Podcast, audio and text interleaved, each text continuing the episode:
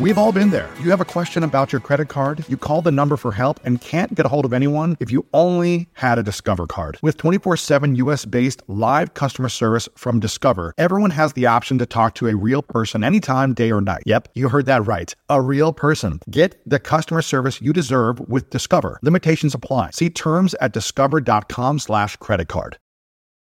It's easier to behave yourself into a new way of thinking than think yourself into a new way of acting. Welcome to the School of Greatness. My name is Lewis Howes, former pro athlete turned lifestyle entrepreneur. And each week we bring you an inspiring person or message to help you discover how to unlock your inner greatness. Thanks for spending some time with me today. Now let the class begin. Welcome to this special episode, and thank you so much for being here today. And if this is your first time listening, I hope today's episode inspires you and helps you on your path to greatness. And I'd love to hear from you and know what your key takeaways are over on social media. Just message me at Lewis Howes over there. And if you're a regular listener of the show, then welcome back. I'm so grateful and inspired by your commitment to live greater, love deeper, and leave a legacy. Make sure to reference our show notes in the description for today's guest information and any mentioned link. And if you enjoy this show, make sure to tell a friend and leave a review over on Apple Podcast. This really helps the show reach more people and impact more lives as a result together. Okay, now it's time to dive into today's episode. Welcome back, everyone, to the School of Greatness. We've got one of my dear friends, Robin Sharma, in the house. Robin, good to see you, man. Amazing to see you. I'm so grateful you're here. Uh, you came on the show a few times, but the first time you came on, You were you came on during a period of my life where I needed to go through a spiritual purge. And you came on, I was like the most vulnerable and raw right in front of you. I was just like, here, here's what's going on. Here's what I'm struggling with. You came to my mastermind and spoke as well. And I was, I was in it. I was in the stress, the overwhelm, the purging process, going through a relationship breakup and all these different things. And we were just talking about how, uh, you know, I'm in a much more peaceful place. I'm curious, for you, when has been the time in your life where you needed to go through a big spiritual purge? And what were the, what was the lesson you learned on how to get through that? I think it's a brilliant question. First, I'd say I'm really happy for the place that you're at. Thank you. And yet the place that you were, you once were, had great magic to it as well. Absolutely. Bad day for the ego is a great day for the soul. Ooh, that's and, good. And, that's and, good. And I think, you know, we are closest to our greatest power when we are on our knees. Mm-hmm. And if you look at the Mandelas and the Mother Teresas, the book is The Everyday Hero Manifesto. Those are the celebrated heroes. Right. But if you look at the great ones, they have one thing in common. They suffered more than most people. So suffering... You know, Khalil Gibran, in his wonderful book, The Prophet, Lewis, he said, your joy is simply your suffering unmasked. Suffering unmasked. Unmasked. So your joy really flows from your pain. Yes. Our greatness really flows from our, our disconnection to who we are. And so I'm really happy to see you so peaceful and you're so clear.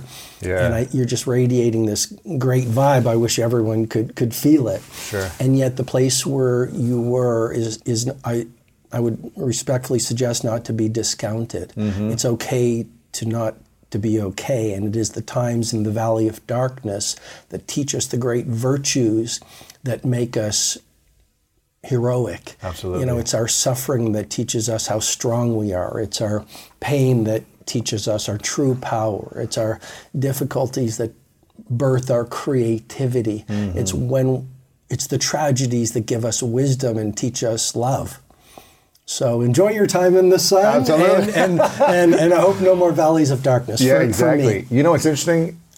I'm sure you're the same way. Whenever someone has gone through a lot of pain or challenges or suffering or events that occurred in their life that seemed overwhelming in their life, if they look back ten, twenty years li- uh, later, if it's ten, twenty years has passed, a lot of people say they want to change that darkness. I know for me, I wouldn't have changed all the things that happened in my life because I don't think I would care as deeply about human beings as I do. I wouldn't want to serve and create something to help others. I'd probably be just more into myself. I don't know, like, what can I make for me? What can I gain for myself as opposed to how could I create to serve? When you look back on the most painful valleys of your life, do you wish you could change them? Absolutely not. Yeah. It's it's the old question I get asked a lot, which is, do you have any regrets? Mm-hmm. And and of course not. It's it's when I look back at my life, I see it almost as a set of invisible hands creating a magical orchestration mm. and a life a life school perfect perfectly designed to carry me kicking and screaming into the human being destiny wants me to be. Mm-hmm. And I'm very practical. The Everyday Hero Manifesto, it's it's part playbook for exponential productivity. I talk about the seven threats to world class. I share a lot of the methodology I've shared with billionaires, sports superstars, and empire makers. And having said that, the book is also a call to arms mm. on being a spiritual heavyweight. Right. Because what's the point of being top of the mountain, but losing your soul in the process? Yeah. And and what I want to bring to as many people as possible is you can be uber productive, you can be an empire maker, you can dominate your domain, you can materialize mm. your primal genius, and at the same time, you can be so loving to people, and you can care about the earth, you can care about service, you can care about becoming the person your higher power wants you to be. And if you can marry those two universes, then I think you've done you've done your job. Yeah. And so my difficulties, and I've gone through a lot of them. There's a chapter early on I mentioned before we went on. That time, ten years of my private journals were were were were um, vanished. And Lewis, I'm I'm a daily journaler, and I've been doing so for twenty, going on twenty-two mm-hmm, years. Mm-hmm. And so I had in those journals, I Ooh. had my dreams, my hopes, Ooh. the times that I was heartbroken. I wrote about my difficulties, my weaknesses, my fears. I wrote about my travels. I wrote about my learnings. I wrote about my struggles. Everything was in those journals because that's what journals are for. Mm-hmm. And uh, one sunny Friday, I went into the cupboard and they were all gone. Where'd so, they go? Well, you know, I'm gonna I'm going to protect the unpresent uh-huh. because we all do our best based on the place that we're at, and mm-hmm. I'm I'm not going to judge. And there's I have no uh, I have absolutely no bitterness or anything because it served me again. Yeah, it was a platform for possibility mm. because that taught me one of the most powerful lessons I think a human being can learn, which is the the ability to let go. Mm-hmm.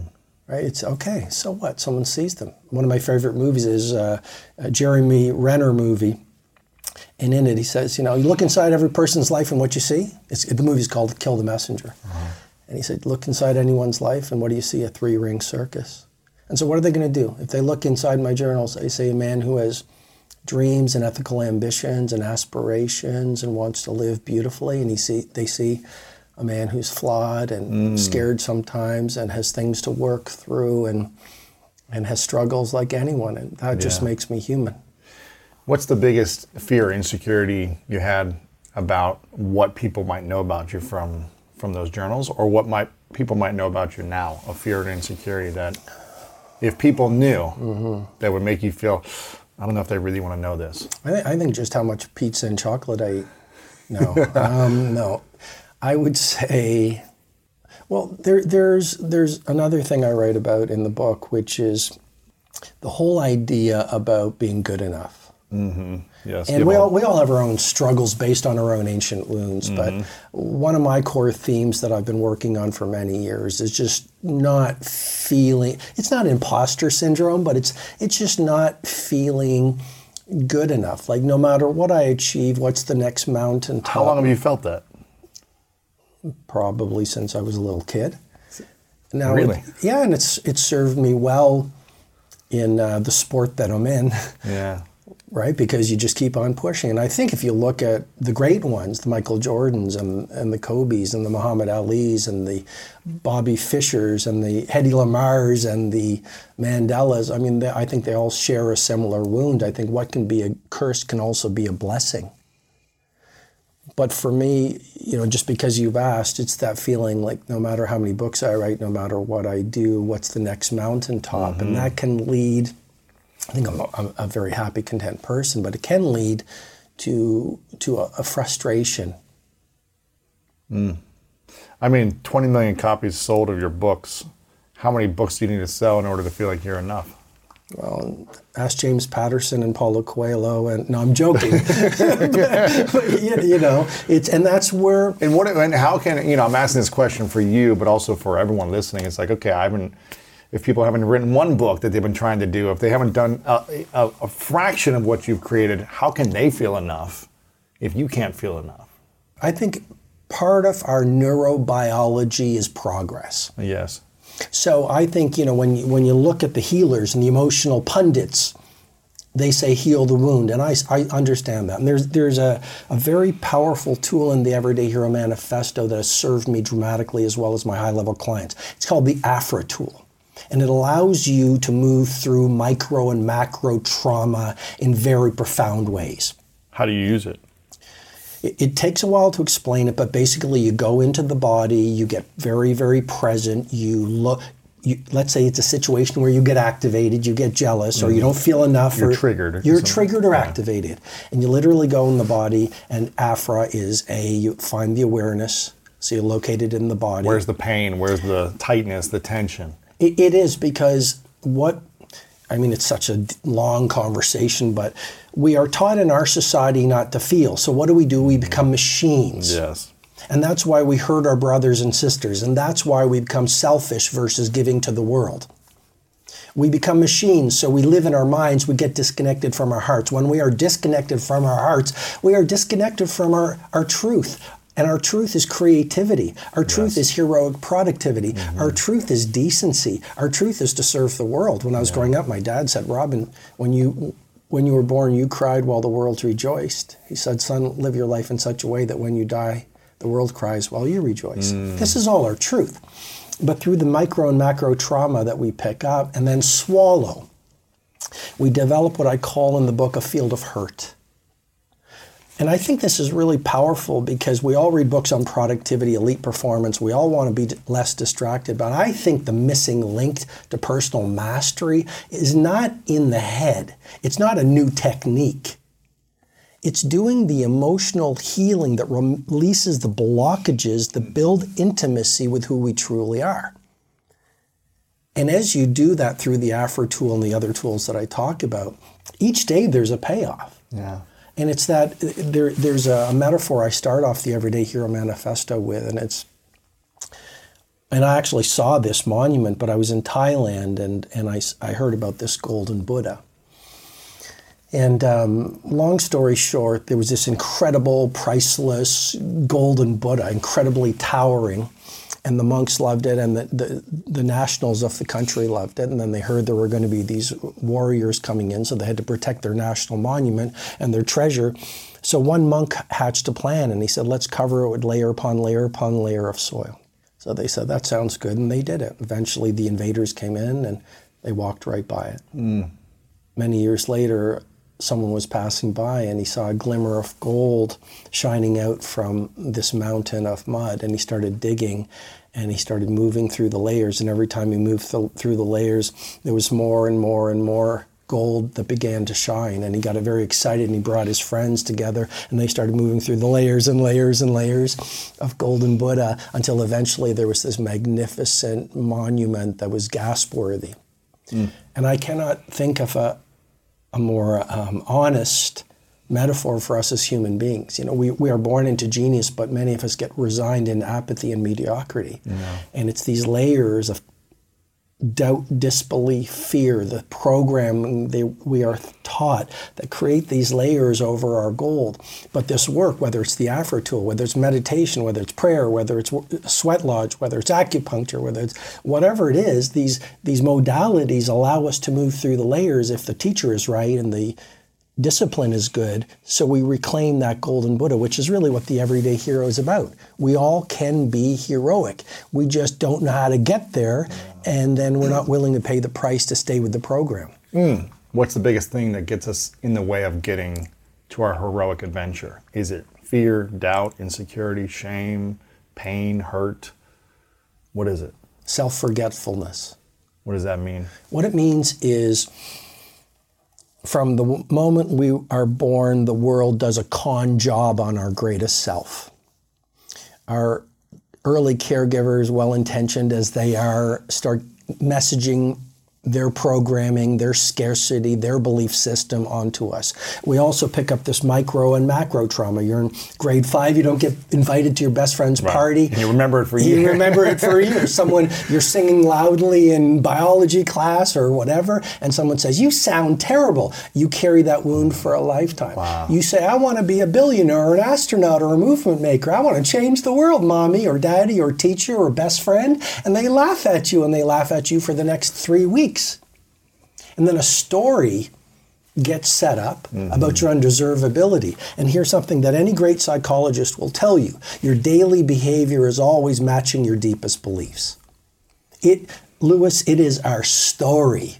Mm-hmm. Our story that we can't be in the N B A. Our story that, well, you know, no, obviously you need certain physical attributes, but your story that you can't build a startup. Your story that you can't change the world. Your story that you can't find love, because your daily behavior, if you don't think you can find love, you're not going to ask the person out for a date. That's right. If you don't think you can launch the startup that will be the next billion dollar or trillion dollar unicorn, you're not going to pick up the first book. Mm-hmm. And so I think what it is, it's we forget who we are, and then we buy into a story that was taught to us, and then we keep rehearsing the story intellectually, emotionally, physically, and spiritually daily until it creates a brainwashing and a heart washing, mm-hmm. and we hypnotize ourselves against us for who we truly are. And then we walk out in the world and we see the Mandelas, the Mother Teresas, the Rosa Parkses, or the kind people on the street, or the startup entrepreneurs, or the great artists, or the amazing bakers. And we say, but they are not cut from a cloth that I can wear. And then we resign ourselves to average. Mm. Self-forgetfulness. Forgetting who we are and the stories we tell ourselves.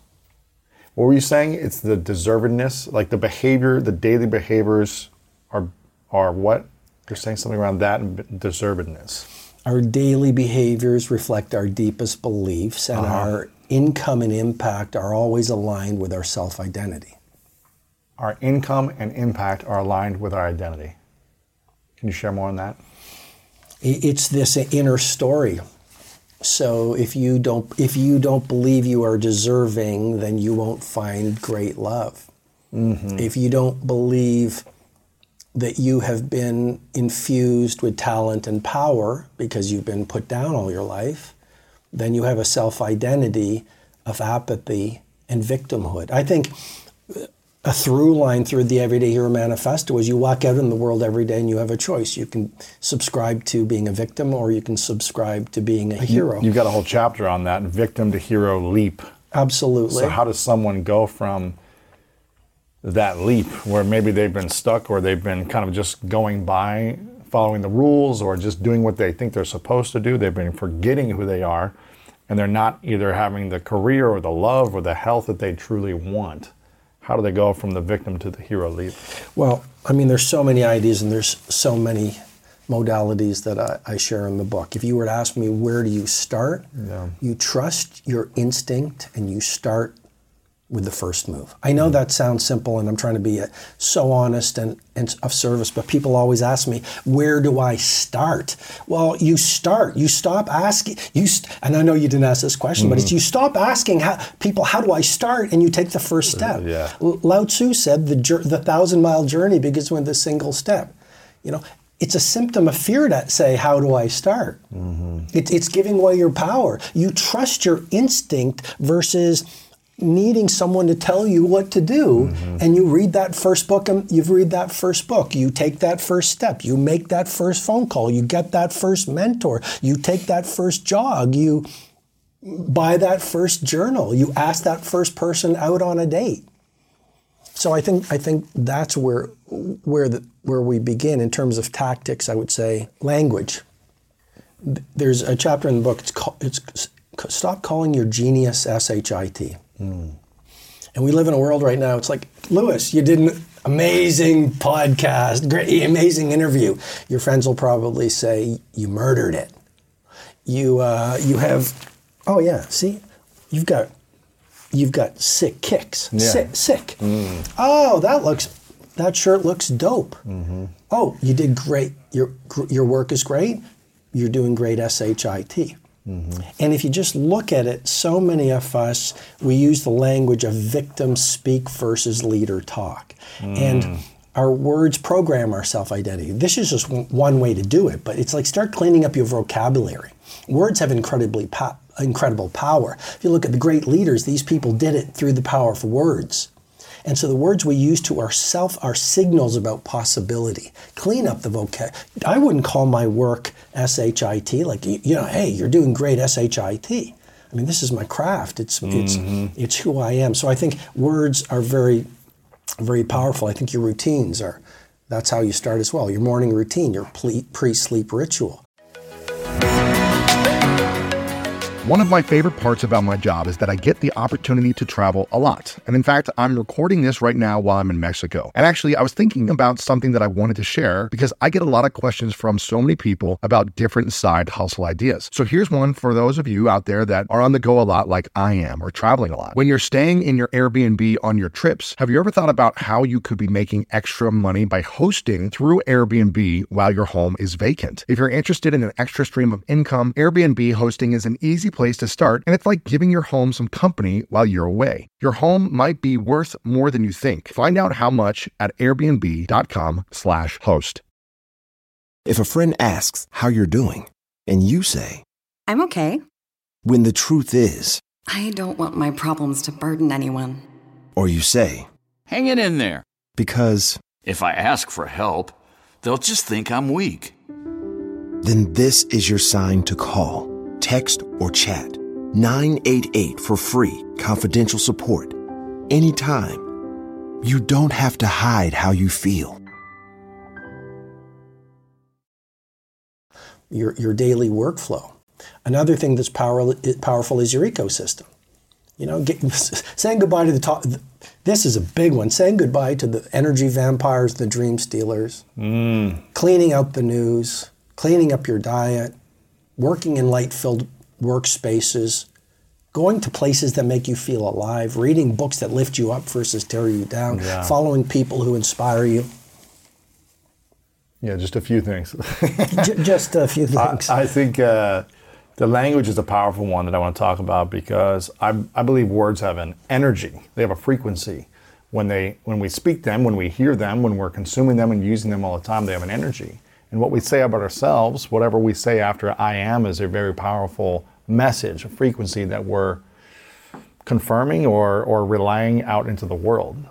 And so using the proper language is powerful. I don't think I'm there yet. I think I'm, you know, eighty-five percent there. You know, I think there's a lot of things that I could still clean up with my language, which is a good reminder for me.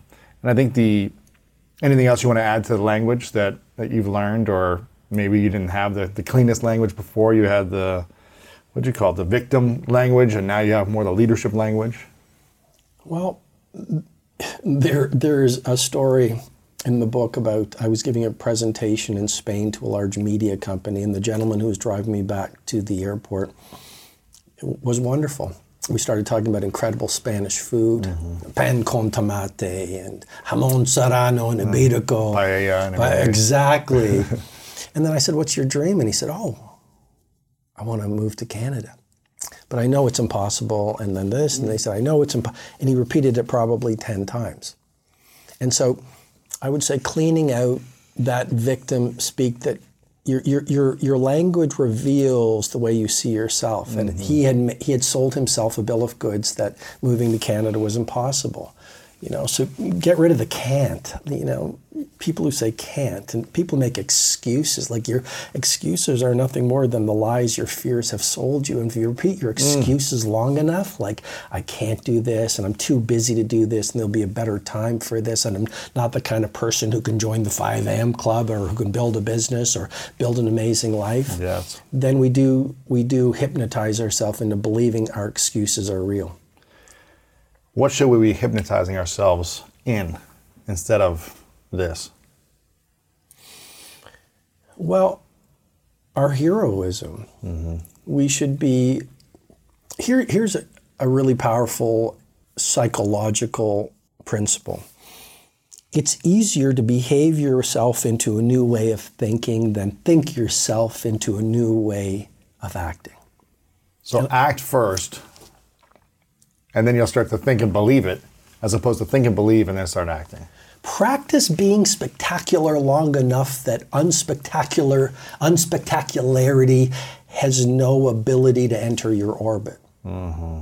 Right? I mean, how, how do you, how does, how do the great athletes become great? You know this, you're an athlete. Practicing nonstop. It's, it's just practicing nonstop, and the, the behavioral researchers call it automaticity. Right? You practice. People go, well, how do I get discipline? Well, discipline is a muscle. Mm-hmm. You are undis- someone's undisciplined, and then you get out of the bed and you get up early, or you make your bed, or you do twenty-five push-ups or whatever, and you do it and you do it and you do it. And through the power of neuroplasticity, the malleability of the human brain, it's almost like a metaphor is for anyone who wants to make a change and who says, I can't do it. Well, your can't do it is the reason why you're not doing it. Because the can't do it is your weaker self versus your heroic self. So it's almost uh-huh. like a metaphor. You wake up in the morning, you know, and you want to do something. Let's say it's to be a better, more focused, better performer, because an addiction and distraction is the death of your creative production. Mm. Mm. So it's almost like a, a wide open mountain meadow. And the first time you practice turning off your phone and practicing what I call in the Everyday Hero Manifesto, the five great hours rule. Forget working more than five great hours a day. Five sweaty, intense hours. They say you want to practice that. It's almost like you're walking in a mountain meadow, and it's a pure mountain meadow. You do it after a few weeks. Now the meadow becomes a trail because you've practiced it. Eventually the trail becomes a road, and you keep on practicing it, and eventually the road becomes a highway. And if you keep on practicing it, the highway becomes a super highway. And then if you look at the neurobiology, you've got this circuit, and around it is my starts to form a fatty tissue called myelin. And mm. some people believe, some neuroscientists believe, that myelin is the secret of genius. That's mm. why Wayne Gretzky could send the puck to where it was going versus where it was. That's why Steve Jobs could see around corners, and he was, this favorite word I love, prescient. He could see where everything was going before anyone else could. Mm. It's not because these people are cut from a different cloth. It's because they run different protocols, think different thoughts, and they do different things. And what I'd say to wrap that up is, to have the results only five percent of the population has, we've got to be willing to be brave enough and faithful enough to do what only what ninety-five percent of the population are unwilling to do. Mm-hmm. What are they w- unwilling to do? What would you say are the three habits they're unwilling to do, most of the population?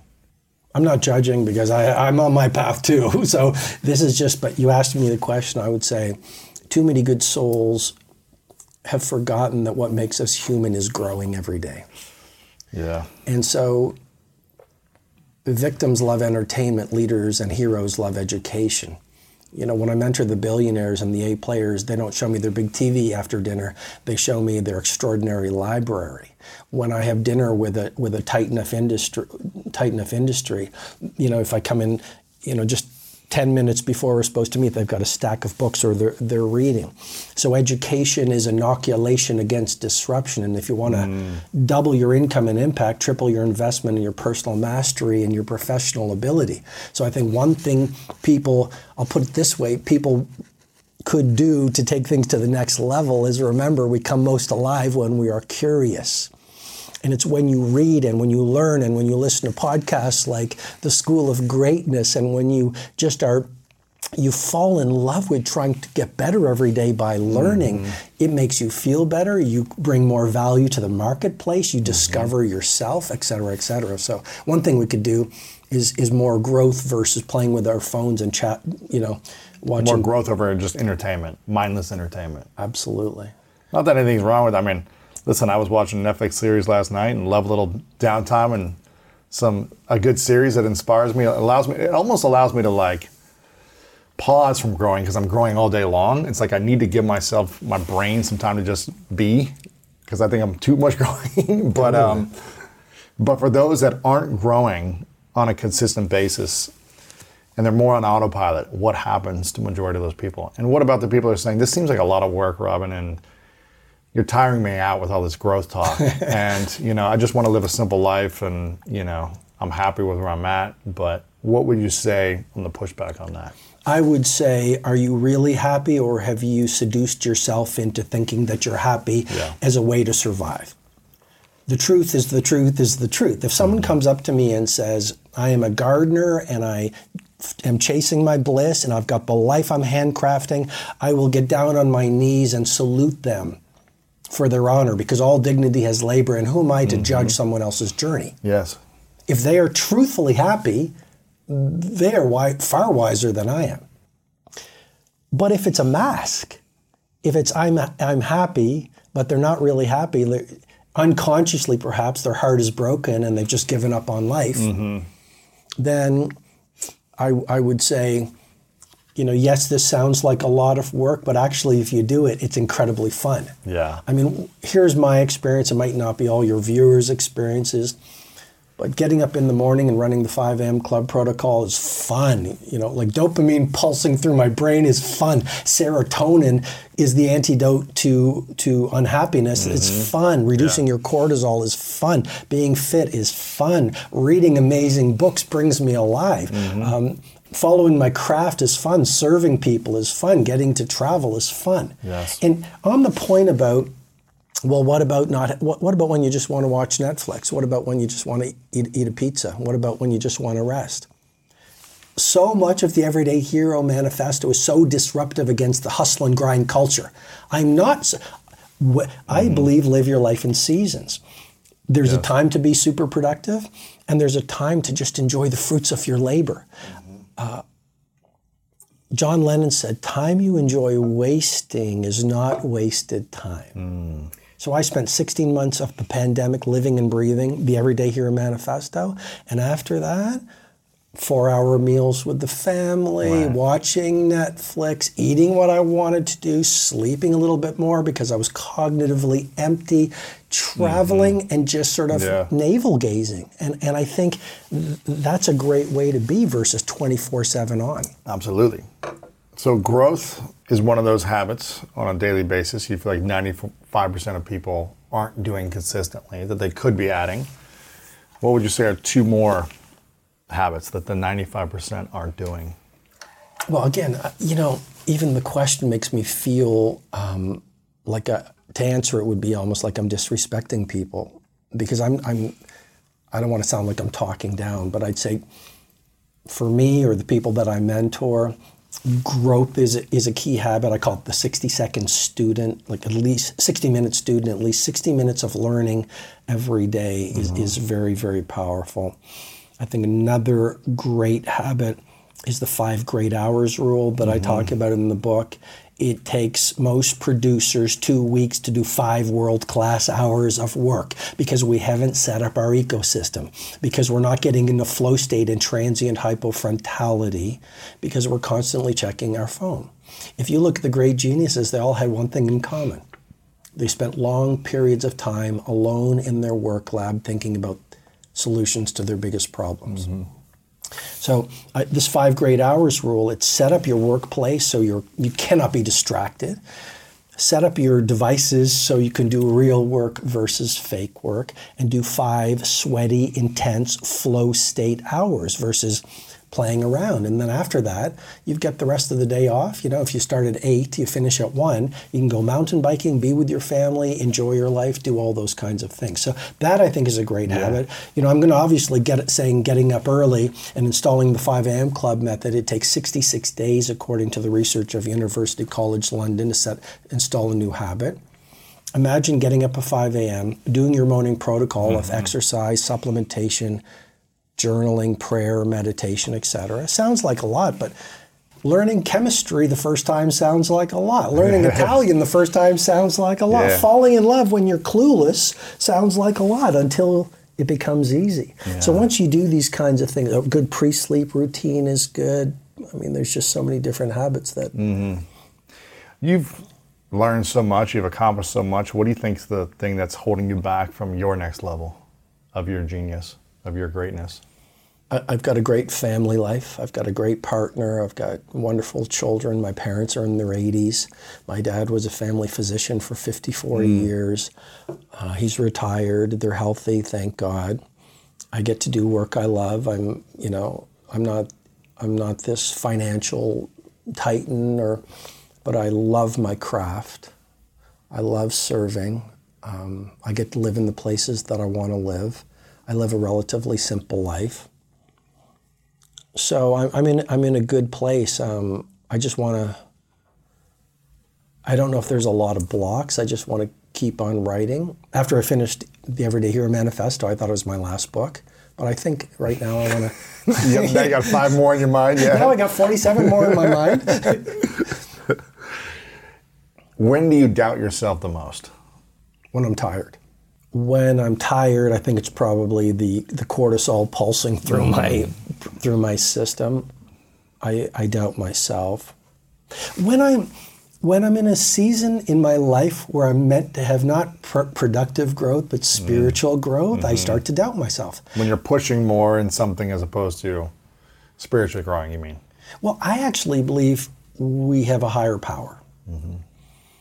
And a higher power isn't necessarily God or spirit or the universe as people call it. I believe we have our our wounded self. Well, like we get knocked around in life, mm-hmm. so we forget who we are. So we've got our wounded self, call it our egoic self, and we've got our, our heroic self. And to me, that's our high, higher power. And every single person on the planet today has a higher self. Mm-hmm. This is the part of us that actually knows the answers to our deepest questions. This is the part of us that knows we need to be good. It's the part of ourselves that instinct is so much more powerful than intellect. So it's the part of us that is the instinct, the silent whispers of, here's what you should be doing. We have a, this higher power is the part of us that's unbreakable, even if physically we're broken. Mm-hmm. It was Albert Camus who said, in the midst of winter, I discovered within me an invincible summer. We mm. have this.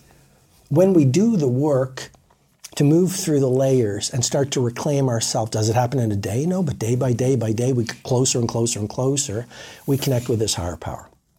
And I believe this higher power, when we let go of control, yeah, and we just say, okay, I'm, I'm, I'm going to be led by this instinct, or to be to be tactical, you know, follow your joy. But I found in my life there, there are just seasons. It could be two years, it could be five months where I am meant to be writing books and recording courses and doing social media posts and like getting up at four fifteen in the morning and working out with trainers. And I trust that mm-hmm. lead. Yes. And then almost naturally, natively, and I think I've got better at this, there's a time where I'm supposed to sunbathe more. There's a time when I'm not supposed to work. I don't mm-hmm. have any ideas. You know, I'm more, and I just trust that that's a season where I'm not supposed to be producing. And then there's times where I just feel frustrated. Sorry to, sorry to, but to answer yeah. your question, it's like there are just times where frustration comes up. I don't feel like I'm doing enough. I don't feel like I'm honoring my talents. Mm. And that to me is a symptom of, okay, this is a season where I'm going to go out of the world into the wilderness and I'm meant to do some spiritual healing. And the last thing I'd say about that is sometimes you can feel guilty because you're not producing. Mm-hmm. But what I say in the Everyday Hero Manifesto is please let us start to discern and get to know when we're supposed to be spiritual, when we're supposed to be worldly productive. And if we're not worldly productive, but we're being spiritually productive, that's even more valuable. Yeah. And I don't think crops are guilty right after they've been harvested and there's nothing to produce, you know, for the next few months. You've got to take the time for the soil to recover, you've got to plant the seeds again, and then you got to water it and you got to grow it until it's time to harvest again. Uh, and I'm a big sports guy, and my whole, you know, life has been based around sports growing up. And there was a time that you want to peak as an athlete going into the playoffs. You want to peak. You don't want to be burned out going into the playoffs. But then after the playoffs, there's a natural season of rest, recovery, reflection, where then you see, okay, what do I want to do for the next season? And I remember I was big into baseball my whole life until my senior year. I was like, I don't think I want to play baseball this year. You know, I went and did track instead. And there was that rest, recovery, and reflection season after the season that allowed me to clear my mind and see what do I want next with my life? What's my vision moving forward in this new chapter of my life? So I think that's important that you talked about that. I'm curious to then, you, you mentioned a time of spiritual reflection, having these space and time. what would you say was the biggest wound that your ego had to face in the last five years? And maybe it was small compared to certain things you've had in the past, but I'm just in the last five years. Again, you've been, people look at you as this extremely successful individual, leader, creator, author, with all the, you know, the results you've created in your life and so many other people's lives. But in the last five years, what would you say? Well, there'd be, there've been a few things. Um, I would say a number of years ago, maybe like seven or eight years ago, I was in a long-term relationship mm-hmm. that um, I, choose, I chose to walk away from. That was very difficult for many reasons. And uh, I, I spent a lot of time journaling and praying and meditating and being out in nature mm-hmm. and reflecting on, first of all, my part in the situation, but what I could learn from it.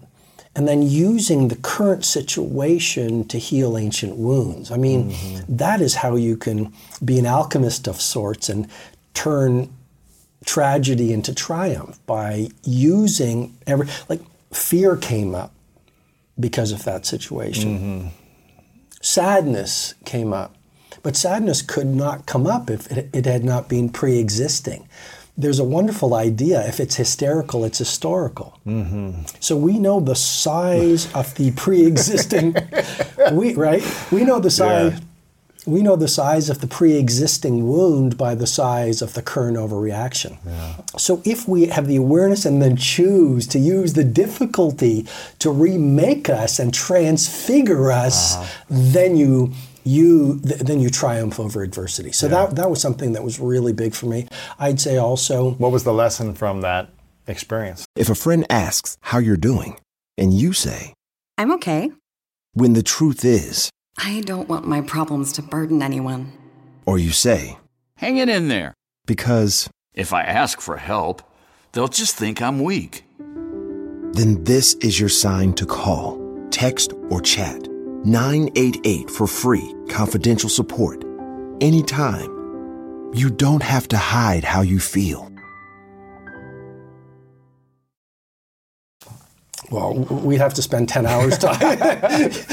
Like thousands of lessons. Yeah. Like, you know, like if you don't go full in, you actually are mm. creating a self-fulfilling prophecy. There was the lesson of being a better communicator on both parts. Mm-hmm. There was the lesson of picking, one thing I learned is I don't believe in opposites attract. For me, I've learned that compatibility. Alignment attracts, yeah. It's, a, it's massive, like, you know, like discompatibility can be very fun and very fiery. In the first six months, and right? then you're like. I. I Watch this. I was reading this article about this very famous divorce lawyer, and she, she had a line in her interview, and it was powerful, Lewis, and I think you might find it interesting. She was talking about relationships, and she was asked, you know, what's, you've seen so many relationships fall uh-huh, apart. Uh-huh, what'd she say? She said, um, ten thousand dinners. And he said, the interviewer said, what do you mean? She said, well, you've got to ask yourself, I mean, looks fade and all these other things fade. And you've got to ask your, look at that person that you want to be with and ask yourself, do you have the compatibility and do you have the friendship and do you have the great conversations required to enjoy ten thousand dinners with that person? So those would be some of the things I learned about that over the past number of years. Like any person who's running a business, I've had partners completely let me down who promised things mm-hmm. that they didn't deliver. I've had people betray me uh, and take advantage of me, mm. et cetera, et cetera, mm-hmm. et cetera. I think that's that's just part of life. One thing I do want to say is I, I work with a lot of billionaires, and many of the billionaires have one formula. They have lost eighty percent on their investments. I'm not giving financial advice, uh-huh. but they've lost eighty or ninety percent, but they invested in a few companies that caused them to become billionaires. And it's very easy when you make mistakes to think you're doing something wrong. And what I want to say to all your many, many millions of followers and watchers and listeners is failure is the price of greatness. Failure mm. is the highway to success. You've got to get in, like you've got to leave no stone unturned. You've got to develop this hardiness and resilience and anti-fragility so that you are willing to make mistakes. You won't always have the right teammates. You won't mm. always have the right partners. You won't always make the right decisions. Lick your wounds and move on. It's far better. The, the, The discomfort of growth is always so much more valued than the illusion of safety. Ooh, yeah. The discomfort of growth is more valuable than the illusion of safety. Right, because all those people you asked me, not judging but just reporting, yes. living life saying, it sounds like a lot of work. Growing sounds like a lot of work. Building great relationships sounds like a lot of work. Emotional healing sounds like a lot of work. Setting your intentions and goals sounds like a lot of work. Being an excellent person sounds like a lot of work. But what's the alternative? You get to the last hour of your last day and you look back on your life mm-hmm. and you think about all the potential and genius you've left on the table. You think about the experiences you didn't have, the food you didn't eat, the music you didn't listen to. Mm. And part of building, like in the season of productivity, part of building is not that you get F F A, fame, fortune, and applause. Part of building is you get to know your strengths and you get to know your talents. That's that's the reward, not the outer the outer win. Yes. If opposites don't attract, then what were you attracting in the past? Hmm. Very dangerous question, Lewis. No.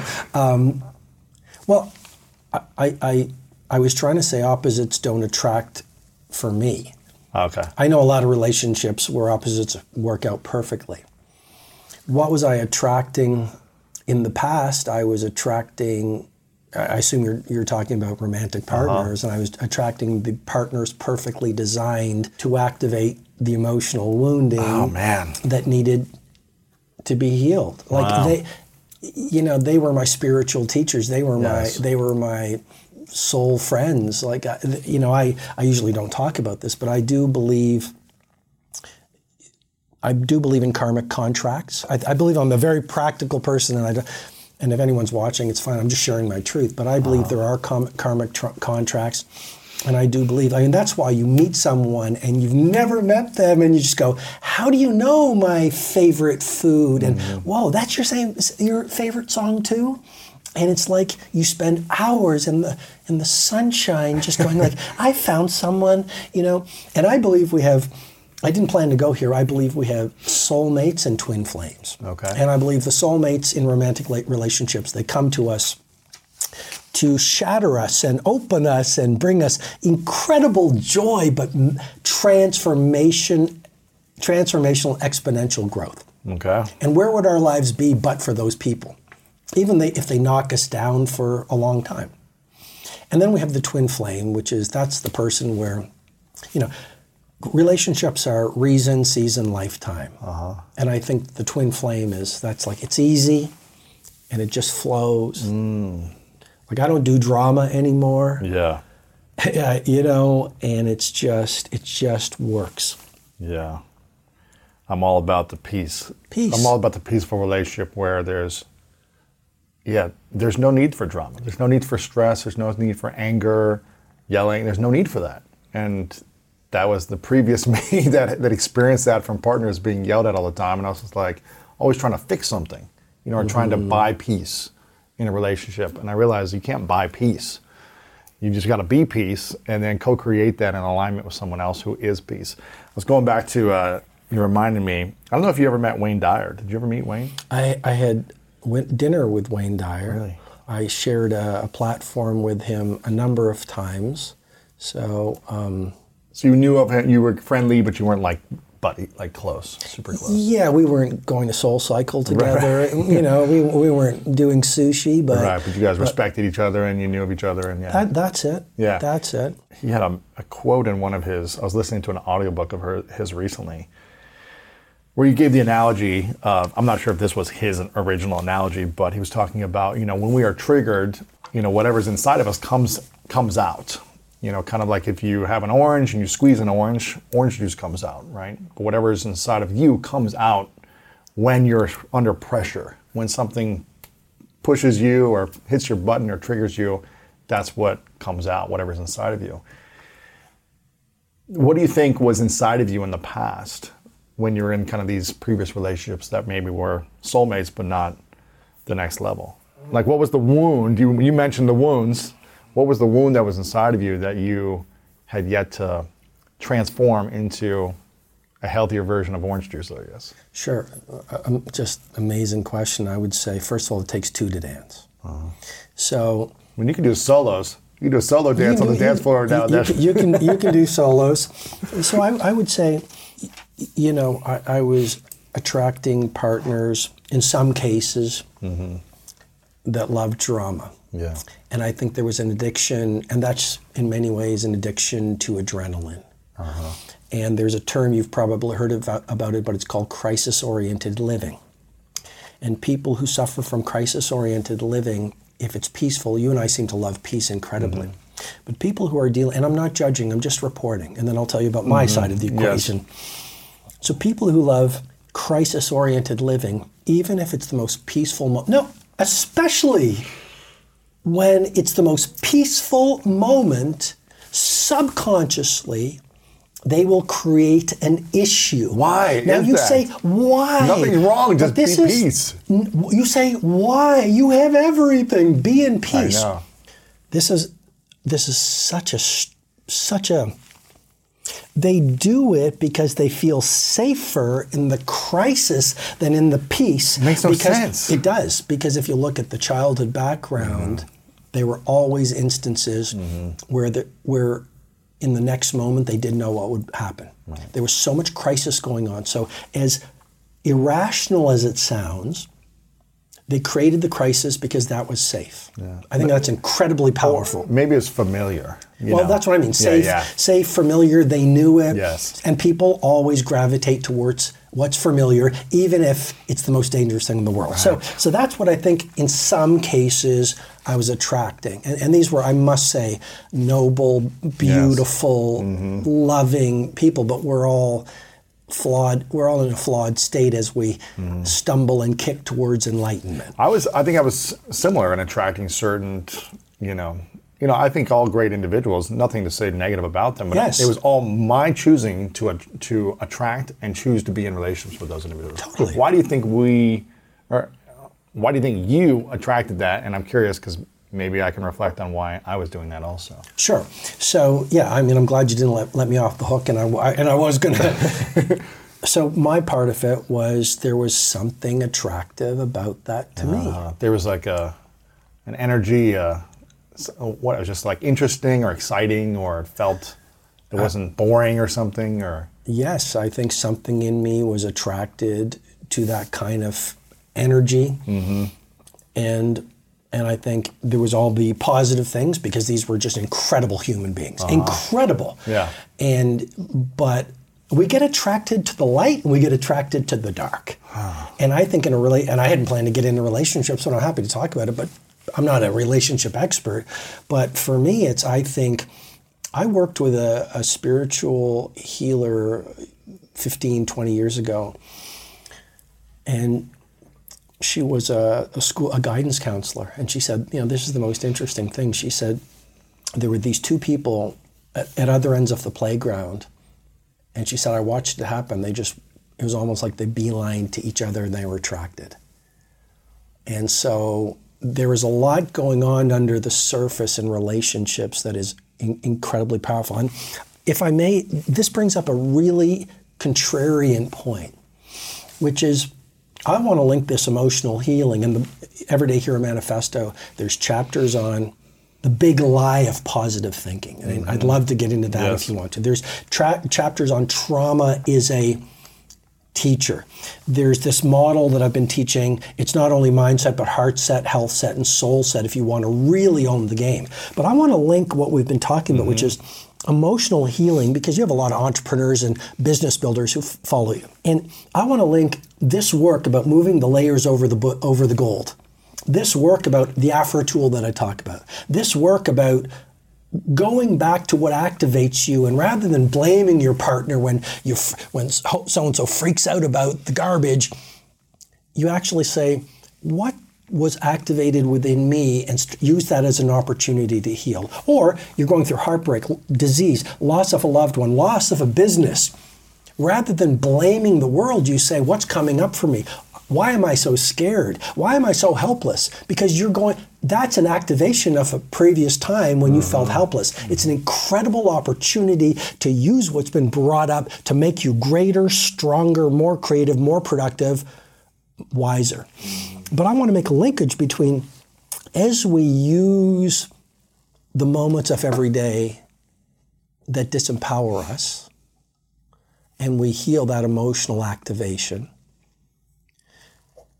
whether it's the shame, the guilt, the anger, the sorrow, the disappointment, those those to- toxic feelings that come up every day or every week when something goes wrong. As we start to move through those, we start to heal. When we start to heal, we start to release the repress- these repressed emotions that were toxic. Mm-hmm. I call it, in the book, the field of hurt. Every time we do some healing, we release more of that baggage. Carl Jung, the legendary psychologist, called it the shadow side. We all have a shadow. Now, there are many great productivity experts in the world. There are many great people teaching people how to build world-class companies in the world. There are many people teaching how to free yourself from distraction so you do great art. Yeah. But I believe, and, I, and, and I've been teaching those things for twenty-six years, and a lot of it's in the Everyday Hero Manifesto. Having said that, if you do not clear out the shadow side yes. and the field of hurt and all of that repressed and suppressed toxic energy in the form of shame, guilt, doubt, disbelief, fear that has built up from the moment you were born, yes. then you will always be wo- at war with yourself. The neurobiologists call it limbic hijack. Mm-hmm. And so then you, you, if you haven't done that healing, you can read all the books and learn all the hacks, but you will never have the intimacy with your true self. You only have it with your worst self. Mm. And so you don't really get the ideas that allow you to dominate your domain. You don't yeah. have the energy to do amazing things. Your productivity is sabotaged because you've read all the things, you've got all the productivity apps, but you still are attracted to playing with your phone because it's an escape from the pain of potential unexpressed. Yes. And if you got that p- pain of potential unexpressed, you're going to be dealing with it subconsciously. You're never going to be exponentially productive, creative, loving, et cetera. Yeah. So how important is being in a constant journey of healing? Most important job of life.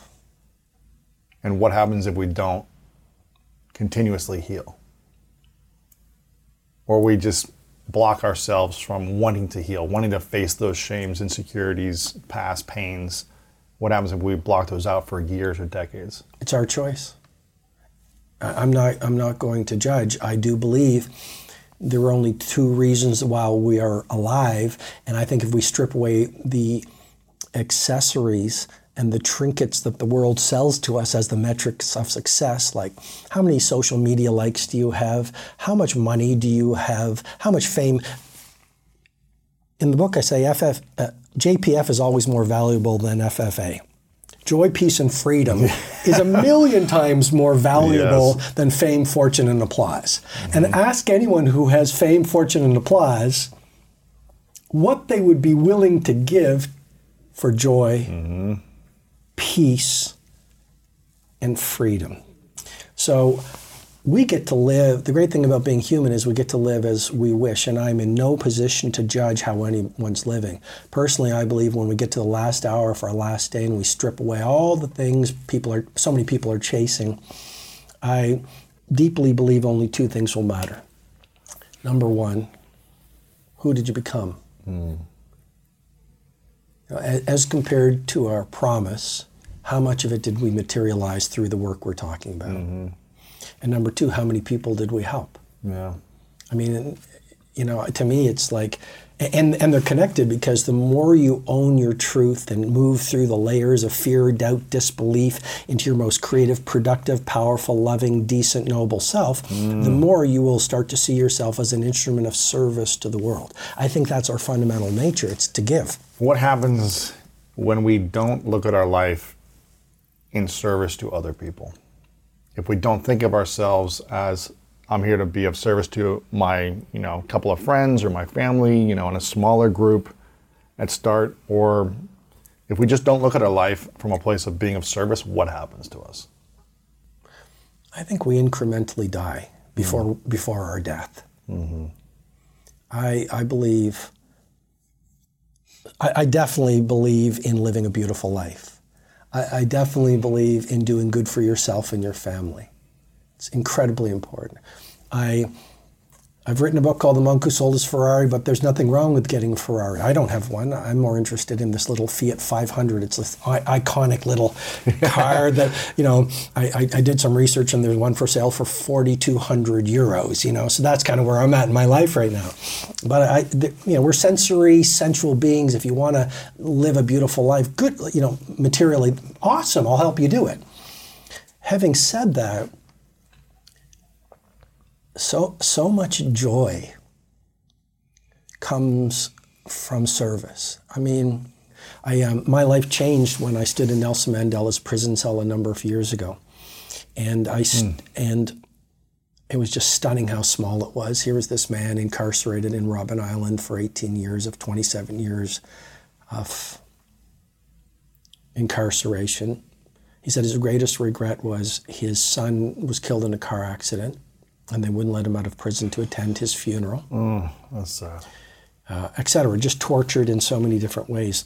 So I asked the guide, I said, did you know him? And he said, yes, I served with him as an A N C prisoner for eight years. Come on. Yes. And I said, of course, well, what was he like? And he, he paused and he said, oh, that man was a humble servant. I've never for, forgotten that term, mm-hmm. to be a humble servant. So on my good days, that's, I, I remember it very, very deeply. And I think if we could all in our own way, you know, be humble servants. And, and the paradox is, if you want to be a billionaire, if you're coming from a place of love, humble service, wanting to see the people who put food on your table rise and mm-hmm. transform. Mm-hmm. Your apps, your products, your services are going to be magic, and the job of an entrepreneur is to push mas- ma- magic into the marketplace in a world where most business people push mediocrity. Mm. This is why, you know, doing the work to come from a place of service and love, like, again, turning down the ear, ego, learning the tools to turn up the voice of your heroism so you built intimacy with who you truly are. This is not just a recipe for happiness. It's a recipe to materialize whatever you want. Right. Because then you start following your bliss, doing what you're going to be best at, working with love and excellence and mastery. Your energy is tireless, but you push masterwork into the world. If a friend asks how you're doing, and you say, I'm okay, when the truth is, I don't want my problems to burden anyone. Or you say, hang it in there. Because if I ask for help, they'll just think I'm weak. Then this is your sign to call, text, or chat. nine eight eight for free, confidential support. Anytime.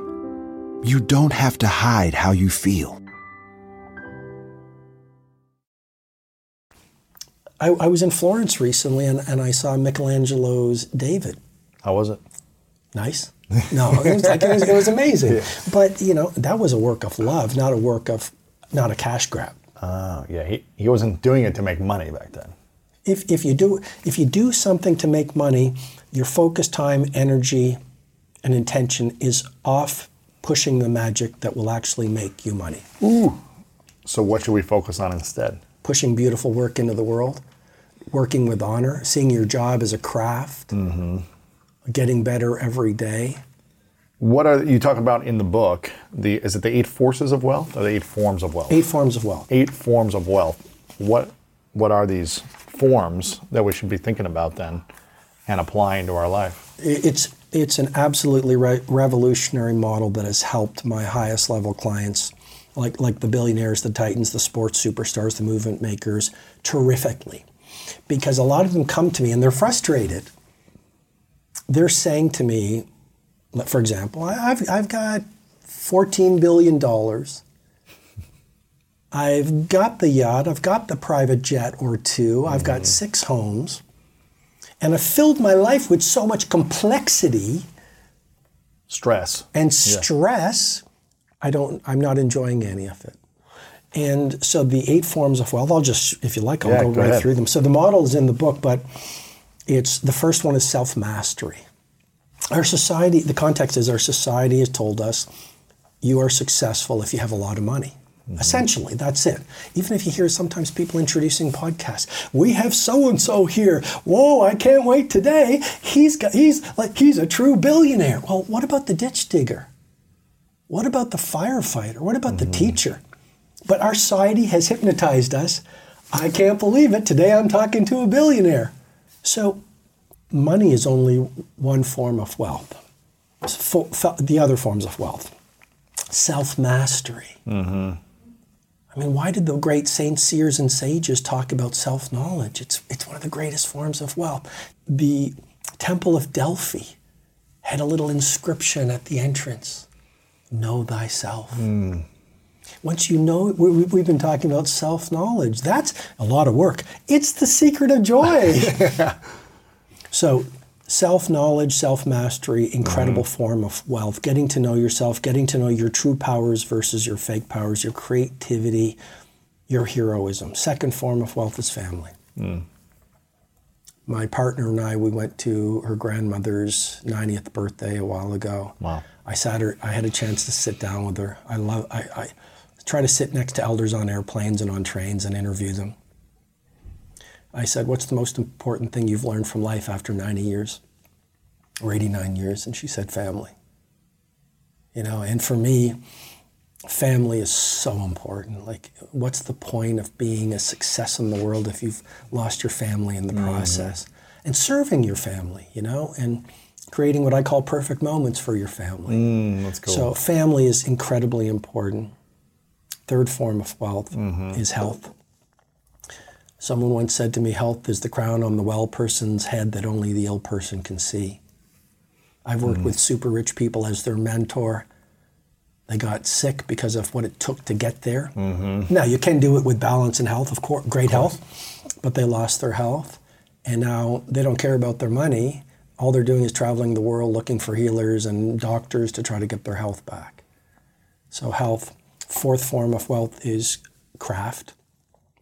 It's such a great form of wealth to fall in love with what you do. Mm-hmm. I was sharing before the before we started, you know, when I, even when I journal about my work, it's in air quotes because it's not work for me. It's it's it's a privilege. Mm-hmm.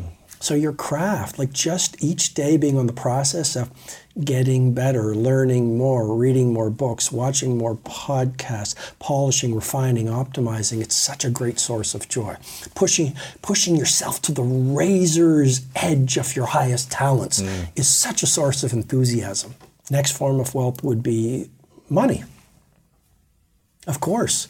You know, it's important. It allows you to do amazing things. It gives you freedom to make wonderful choices, and it allows you to get involved in philanthropy, which I, I'm a big proponent of philanthropy. Um, helping children with leprosy rise is my focus right now. Yeah. Next form of wealth would be adventure. Mm-hmm. We are we are nomadic.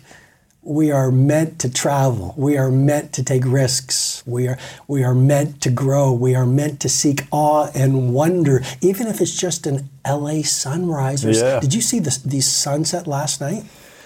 Every night's pretty magical here. Mm-hmm. I mean, every, if you go out and watch the sunset here, you're going to be like, uh, for like ten minutes. Yeah, it's spectacular. The way it hits the mountains, the yes. way it hits the ocean. It's it's yes. special here. Yes, and I think adventure, even if it's just a conversation yeah. with someone interesting. So that would be the next form of wealth.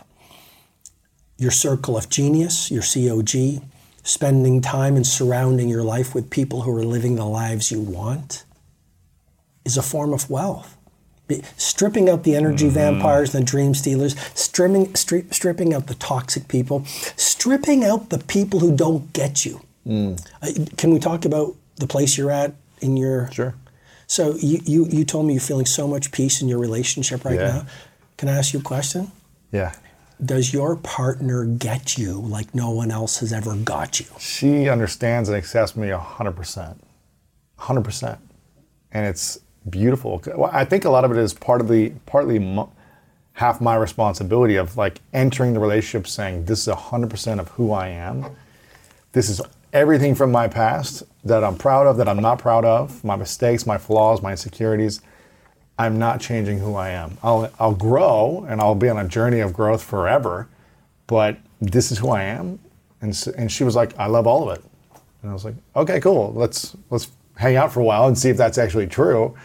And her actions and behaviors kept matching that, her words. And I was like, okay, this is amazing.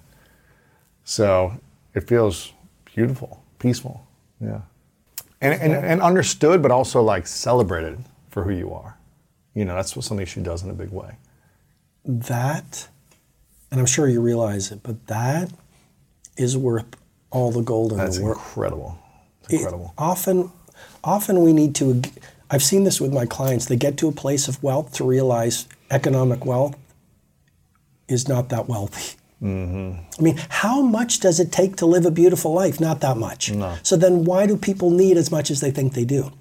So what you just shared with me, someone who gets you, is, mm-hmm. a, is, is an incredible form of wealth. Yeah. So the next form of wealth, the circle of genius, being yep. surrounded by your your your love partner, your family, friends, et cetera, people who get you.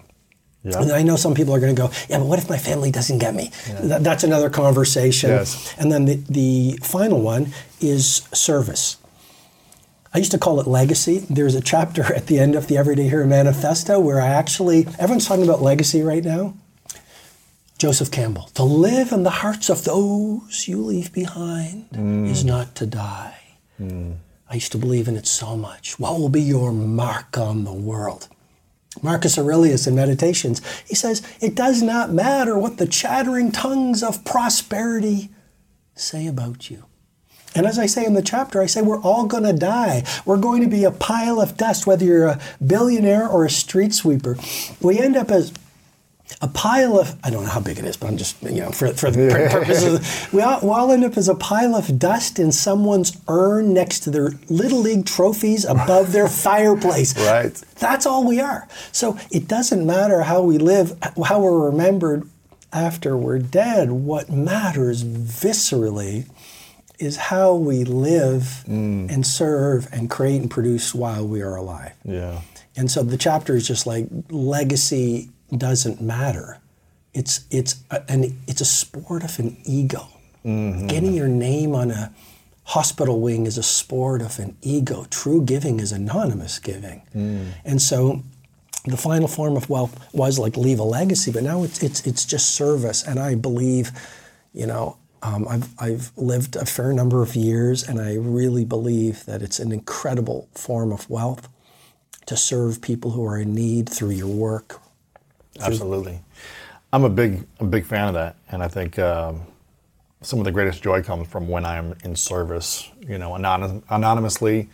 Uh, and I also am a big I'm also a big believer that, and maybe I need to learn more here, that it's okay to share when you're making an impact sometimes. Like some, there's a lot of times while making donations or just helping on things that no one ever knows about. But then there are certain times where I'm like, I also want to inspire others to do the same. So here we are, you know, building schools or something with an organization, or here I am doing something with another charity. And some things I want to share and hope that others will see, oh, there's a lot of joy in giving. Maybe, maybe I could do more of this in my life. So maybe I'm maybe I'm wrong there in that that thought process, but um, I think it's always checking in. Am I doing this to try to look good, or am I doing this to try to inspire others to do the same? And I think that's where I try to come from. To me, it comes down to what I call the root intention. Exactly. So what I hear you saying, Lewis, is your root intention is to inspire, inspire others, Absolutely. Which I think is very noble. Mm-hmm. I think I could definitely learn from you on on, on that point, mm-hmm. which is, I have a belief system, which is, oh, if I show that I'm giving, then I'm showing off. Mm-hmm. Yeah, that's the Canadian background. It's very Canadian, and it's also my fa- like family, right? Yeah. Like you know, you don't, you don't, you of know. Of course. And, and, and I'm, I'm all for that. I think there's the intention behind it. That's like, yeah. But how can we also, as as individuals, trying to make a bigger impact, inspire others to be more giving? You know, inspire others to get out of their comfort zone and serve at a greater level. in their communities, their families, their, you know, the mission that they're on. That's that's my belief right now. I may be wrong, but it's a great point. I, I'd love to ask you as honestly as possible, and you've always been so honest every yes. time I've interacted, but like at your deepest core, what do you want your life, at where you're at, what do you want your life to represent or stand for right now? Like when I'm done or like in the moment? Right now. For me, it's being a symbol of inspiration. I want to be, you know, I remember when I started the School of Greatness, which uh, yesterday was the nine-year anniversary since we're filming this. Bravo. Thank you. And I remember when I started it, I was coming up with an ideas for like, okay, I'm going to do a show, this podcast thing, which at the time, nine years ago, no one really knew what a podcast was. There wasn't many of them out there. This was pre the multiple waves of, you know, podcasts that have come out in the last nine years. I had to tell people like, hey, I've got a podcast. Go here on your computer, click on this thing, go down, you know, there was no easy way of accessing it. But I remember thinking to myself, what do I want to call this? And I called a few friends and they're like, why don't you just call it the Lewis Howes Show? Hmm. And I don't think there's anything wrong with calling your show or your anything your name. Uh, or your company, or, I don't think there's anything wrong with it. But I remember thinking to myself, going through like an ego transformation at the time, and I'll probably always be going through that, but at the time going through a big ego transformation, where a lot of my twenties was about me accomplishing, succeeding, winning, being acknowledged, uh, you know, being clapped for, all those things, excelling, winning awards. I realized, um, but there was something missing inside of me. Like there was something that was not, I never felt good still. I would accomplish all these things and I was like, but why am I not happy still? Why am I still like angry? Why am I still upset and needing to like prove people wrong still?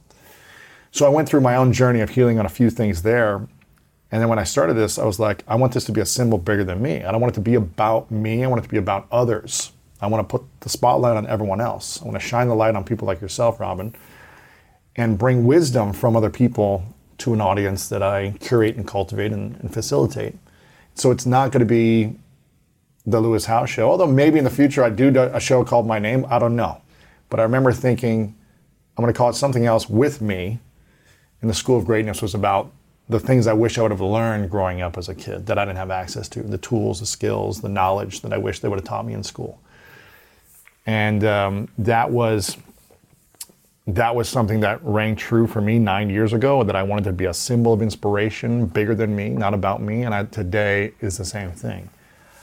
And in this world of social media and marketing, there's a balance of building personal brand and putting yourself out there so people are aware of you and your message and the content you're building, and also trying to just continue to put the spotlight on others. Mm-hmm. So it's it's uncomfortable for me to post like photos of myself by myself on social media. It's just become uncomfortable because I haven't done it that much. I've always just posted everyone else and put out their message. Like there'll be a clip of us and it'll be about you on my social media.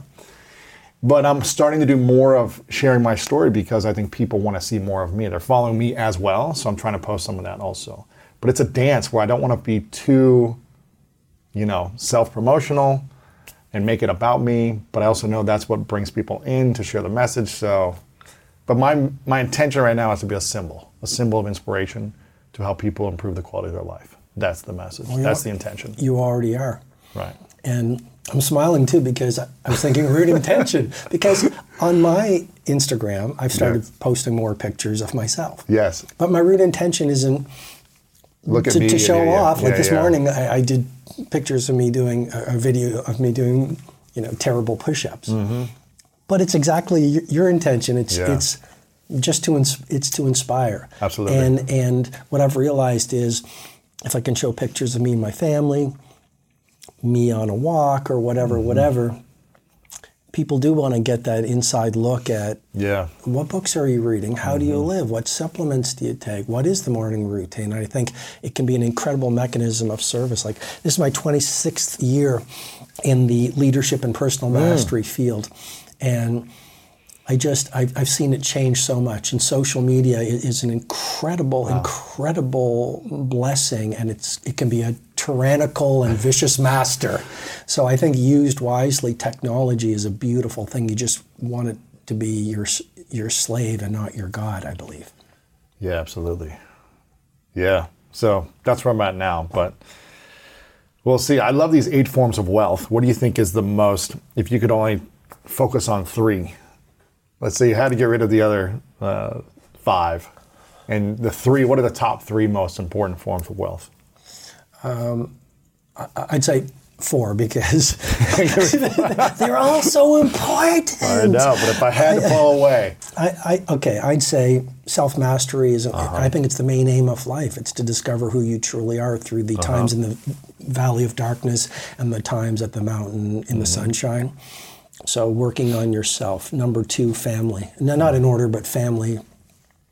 I just feel so blessed to have a great family, and it provides me with so much joy. And like setting, like I, I love great, great food, and mm-hmm. I love great experiences, and setting up meals where I might cook some bucatini al limone and getting just the candles right, and I make a playlist for it, mm. and it's just. Seeing them, you know, seeing them eat, especially when I cook for my kids, you know, I know it's it's very special when I make. They love pasta, so I'll do like a like a cacio e pepe or something like that. One of my favorite pastas, and they're watching me cook and this, and all of a sudden when they start eating it, and there's total silence in the room. Mm-hmm. You know, it's like one of the like, dong, dong, dong, dong, dong, and you know, it's just so joyful to cook and see them enjoying the yeah. food. So I'd say family, craft. Lewis is is. so central to my well-being and my joyfulness and my ability to continue. I, I, I love, I mean, I rewrote the Everyday Hero Manifesto, I'd say twenty-two, twenty-three really? times. I Paul, you'll see there's models in there on productivity and on spiritual heavyweightness, on living a world-class life. There's one chapter in there called The Titans Deconstruction, which literally deconstructs why superstars and world-class companies fail. I mean, BlackBerry was a client of ours. Mm-hmm. And last week I saw a little picture in, I think it was Business Week or something, of they just turned out the lights at BlackBerry. In other words, they just They they no longer, they turned off support for anyone who has a BlackBerry. Holy cow. This was recently? Uh, two weeks ago. Weren't they like a mega, multi-billion dollar company at one time? What was the highest valuation they were at? Multi-billions. And and I have to tell you, guess what was right above it? Apple just went over three trillion dollars. Oh my goodness. So it was fascinating to me, but there is a there is... a process that sports superstars, uh-huh. business titans, movement makers, great companies go through where they decline. And that's one of the, the models in the book that I've been sharing for years yes. in, at, at my events and that. But I wanted to share pretty much like every part of my methodology. I, did, I, tried, to, I tried to get every word right. I tried to get every line right. Mm. I don't know. It's just, it makes, my craft feels, makes me feel incredible. It's like you're yeah. showing respect for people. So that's three. And then the fourth, without a doubt, is is service. Yeah. It's, it's you know, if there's someone in need. I, I learned this from Pau Gasol. Mm, he's great. Uh, when he was the center of the Lakers, there's he's the picture great. of him and I at the end of the book because we were having dinner together. and I. Dr- he's he came, great. He's great. And he came to one of my live events, mm-hmm. and I drove him to the airport. Mm. And I noticed when he walked in there, everyone saw who he was. Of course. People, people giant. were giant, right? People were running to him, asking for autographs, asking for pictures, and he gave picture after picture. He had endless patience, smile on wow. his face, graciousness. As he was at the boarding gate, I said, Pau, you stopped to sign every single every single autograph, you took every single picture, you were limitless patience. And he said something to me that I love. He said, Robin, it takes so little to make someone happy. Mm-hmm. Yeah. And there's a quote in the book, it's like, if I will only pass this way once, therefore if I have the opportunity to make someone's life better, may I do it because I may not have the opportunity again. Mm-hmm. So to me, service, especially in the world that we're living in right now, just showing some acts of humanity yeah. and being kind, as simple as it sounds, is incredibly important. Yeah, there's a, it reminded me of um, The Rock talks about this almost every month on his Instagram. He's like, one of the, the best parts about fame is getting to make people's day. Mm-hmm. Like just bumping into someone and, and giving someone a photo, or just saying something nice for someone, or, you know, video chatting someone who's going through a hard day and him just getting to light up their day. He's like, mm-hmm. it's the best part about being famous, and I never mm-hmm. take it for granted. So it's cool about Pau. It's great. Um, and uh, Pau just seems like a great guy. We've messaged a few times, and I'm trying to get him on the show as well, but he seems like a great guy. Um, what was the, you mentioned something in there about from BlackBerry and Apple, and you mentioned that every business at some point goes through a decline. Maybe it's a seasonal decline, maybe it's a years or decades, but there's a, a, a dip somewhere. What takes a great company, or a great human for that matter, to go from a decline season to, you know, incredible growth? Well, the first thing is Andy Grove, the co-founder of Intel, said only the paranoid survive. Hmm. And I think one must be an optimistic paranoid in business. You want to hope for the best, but you never want to lose the fire in the belly, because there is such a small fall from world class to obsolescence. Mm. And so it's hard enough to get to world class as a human being and as a business.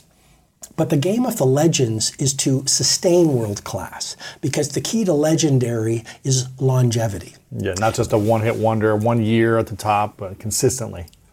Absolutely. How many Frank Sinatras are there? Mm. How many U twos yeah. are there? How many Kanyes are there? How many, we could talk about hotels or restaurants. Can, they're hot for two, they're the place everyone wants a reservation to, for two years. Mm-hmm. How many places can do it for fifty years? To me, that's, like, business-wise, that's where I play. Like, that's what I'm fascinated by. Like, I deconstruct, how do the entertainment legends, mm-hmm.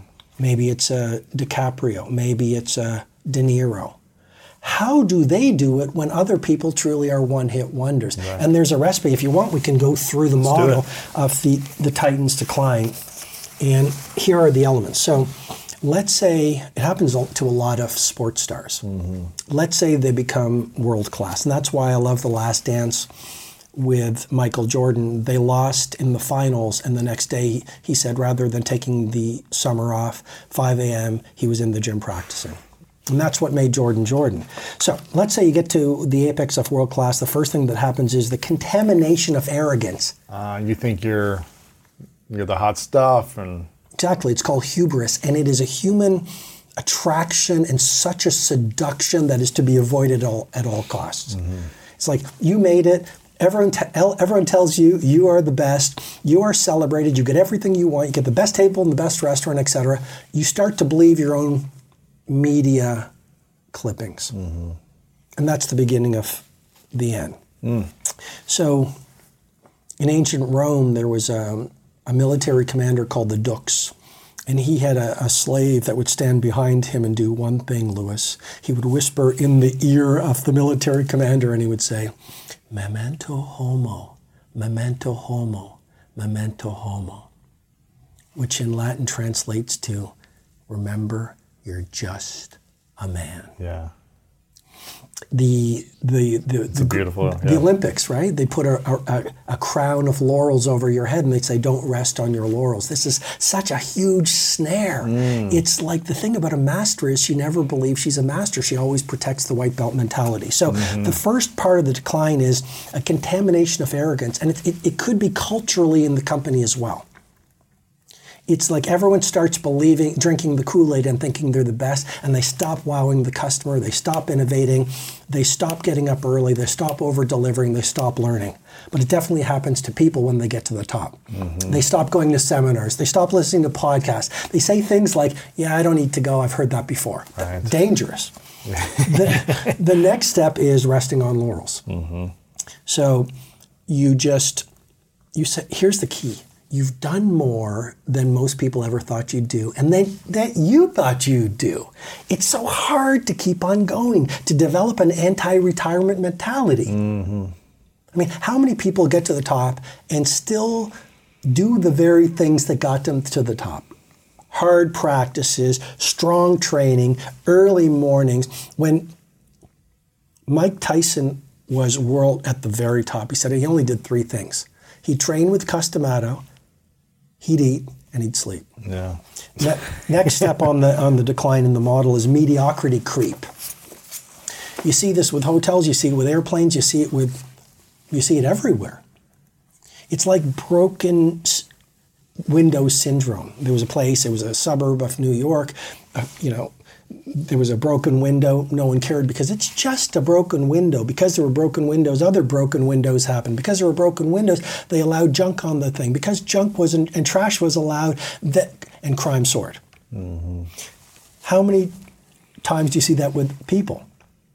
They get to the top and they lose the O A D, obsessive attention detail, the commitment to excellence, you know, pushing the limit. And yes. You see it in companies all the time. Like you go to a great restaurant that was iconic, eh, they don't go to the same place to get the fresh food. The manager, the, the owner is no longer walking the floor, shaking hands. Mm-hmm. The people at the front no longer care and welcome like royalty. I don't know if you've experienced this, but you go to the restaurant or you go to the store and you feel like they are doing you a favor taking care of you. Yeah. Then there's dimming the best in world fire, loss of extreme training, and then you get to self-generated obsolescence. Self-generated obsolescence. Once you stop doing all these things, you become a thing of the past. You People come, forget you, about it. You become irrelevant. Yeah. I think the kiss of death as a creator, as an artist, is you just become irrelevant. You're not part of the conversation anymore. How does a creative or artist not worry about being irrelevant, but just focus on creating and putting out good work, even if people don't give it attention? But if you love it, how do they overcome that fear of no one cares, no one matters, or they cared five years ago when I did this one thing, you know, the musician has to sing the hits from twenty years ago as opposed to the new creations. How do you overcome that? Well, one of my favorite movies is with Willem Dafoe, and it's called At, At Eternity's Gate. And Willem Dafoe played Vincent van Gogh. And Vincent van Gogh was poor his entire life. There's a scene in the movie, Lewis, where Vincent van Gogh was put into an insane asylum mm. for his habits and his work. Mm. Vincent van Gogh. Wow. And there's a scene where, I think it's Michael Madsen or something Madsen, is playing the curator or the head of the psychiatric institution. He, says, I want to speak to Vincent. And he's got one of Vincent's etchings. And he said, uh, Vincent, do you really think this is art? And he looks at it, and he said, yeah, I do. And I, I share that point because Vincent van Gogh, I believe he never sold a painting in his lifetime, or he might have sold one. Hmm. I, I cannot think of a better story to answer your question, which is the real artists don't do it for the glory, they do it for the art. Mm-hmm. The real makers and creators and titans, they do it for the beauty and the honesty of honoring what's in them, even if the world doesn't understand it. No. Because every visionary is initially ridiculed before they're revered. It's it's sad that some of the great visionaries are only recognized three generations later. Yeah. Maybe even the greater the visionary, the, the less the status quo will understand it. There's there's a chapter in the book, The Troll Deconstruction. It's the same thing. Like, how do you deal with trolls? I deconstructed into ten points. Mm-hmm. But one of them is, Dylan said, don't criticize what you don't understand. And J K Rowling said, for some to love you, some must loathe you. So what I'd say is, if you're doing really amazing work, do it for yourself and what it makes of you to produce the magic into the world. And if people hate you, maybe that's just testimony to the fact you've released a masterwork. Because fear screams loudest when your magic is closest. Mm. Is there anyone in the world who just is putting out great work that doesn't have haters? Or leaders in the world in business or politics or music or art that doesn't have critics, trolls, haters? Is that possible? I don't I don't think so. Mother Teresa's of the world, that, you know, the people that are doing the most good, do they all have haters and trolls also? Yes, I, I was in um, Mother Teresa's mission, and um, I, I, I there's a like a sort of a, a model of her praying, on her mm-hmm. knees praying, and I... in the area, I, I did a prayer. Mm-hmm. Just And I posted that picture, I don't know, two years ago, and it was incredible. Like, I was stunned. It was incredible. All the criticism of her work, right? Mother Teresa. Yeah. It, it was incredible how many people didn't felt she wasn't who she professed to be. And I'm not judging her. So I think the very... Light attracts angels and it attracts moths. Mm-hmm. And and I believe the more you shine your light, the more you will evoke and attract the dark forces. Right. Because you'll activate... Cynics are degenerated dreamers. Ooh. So as you show your possibility through your art and your magic and your work and your light and your love, people can either celebrate you and you can be a model of possibility, or you can activate their the pain of their potential unexpressed, and they're not aware enough of it, and so they throw rocks at you. And I think our job is to take the rocks people throw at us and build them into monuments of mastery. Mm-hmm. That's beautiful. Man, I'm loving all this. I feel like we could go for hours on this, but you've got this book that's got so many nuggets in here.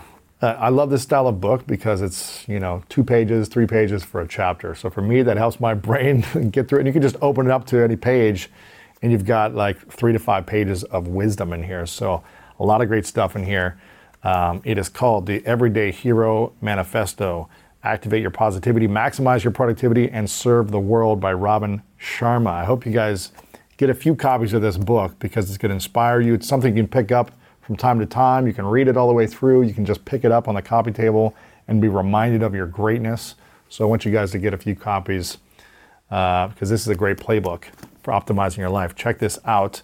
They can get it everywhere online, but is there a specific website you want to send people to to get it or anything else? Amazon, uh, Audible, people are loving the audiobook, uh, um, bookstores around the world. I do want to say a portion of my royalties goes to help children suffering from leprosy. So people not only learn how to live their greatest life in terms of productivity and happiness and decency and impact, but they also help kids who are really in need. Mm, that's cool. That's very yeah. cool.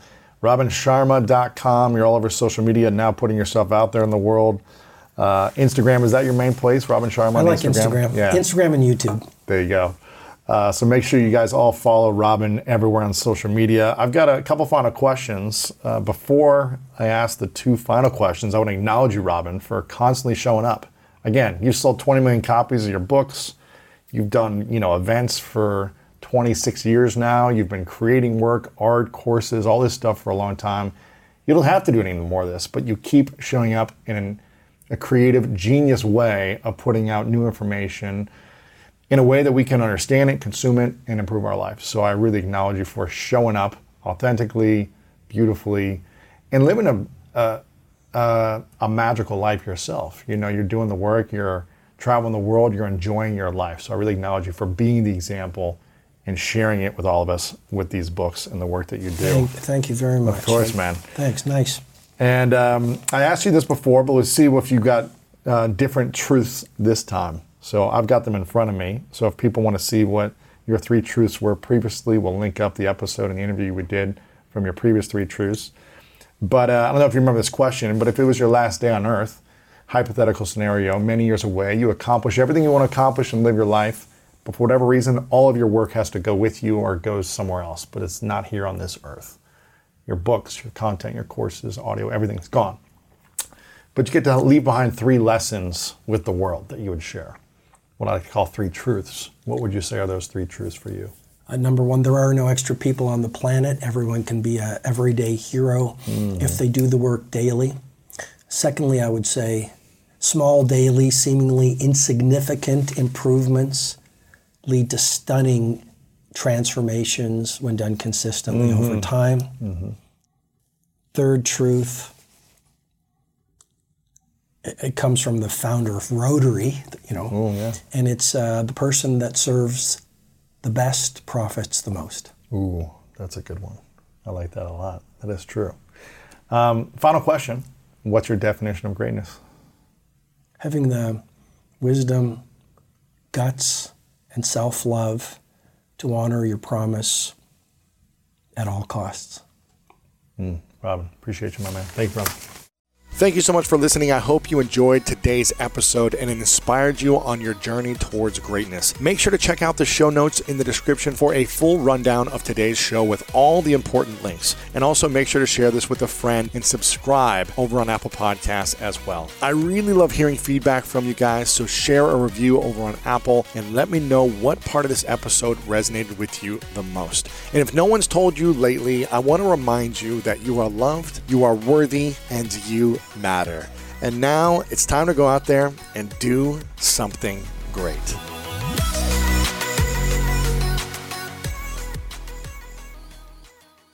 If a friend asks how you're doing, and you say, I'm okay, when the truth is, I don't want my problems to burden anyone. Or you say, hang it in there, because if I ask for help, they'll just think I'm weak. Then this is your sign to call, text, or chat nine eight eight for free, confidential support, anytime. You don't have to hide how you feel.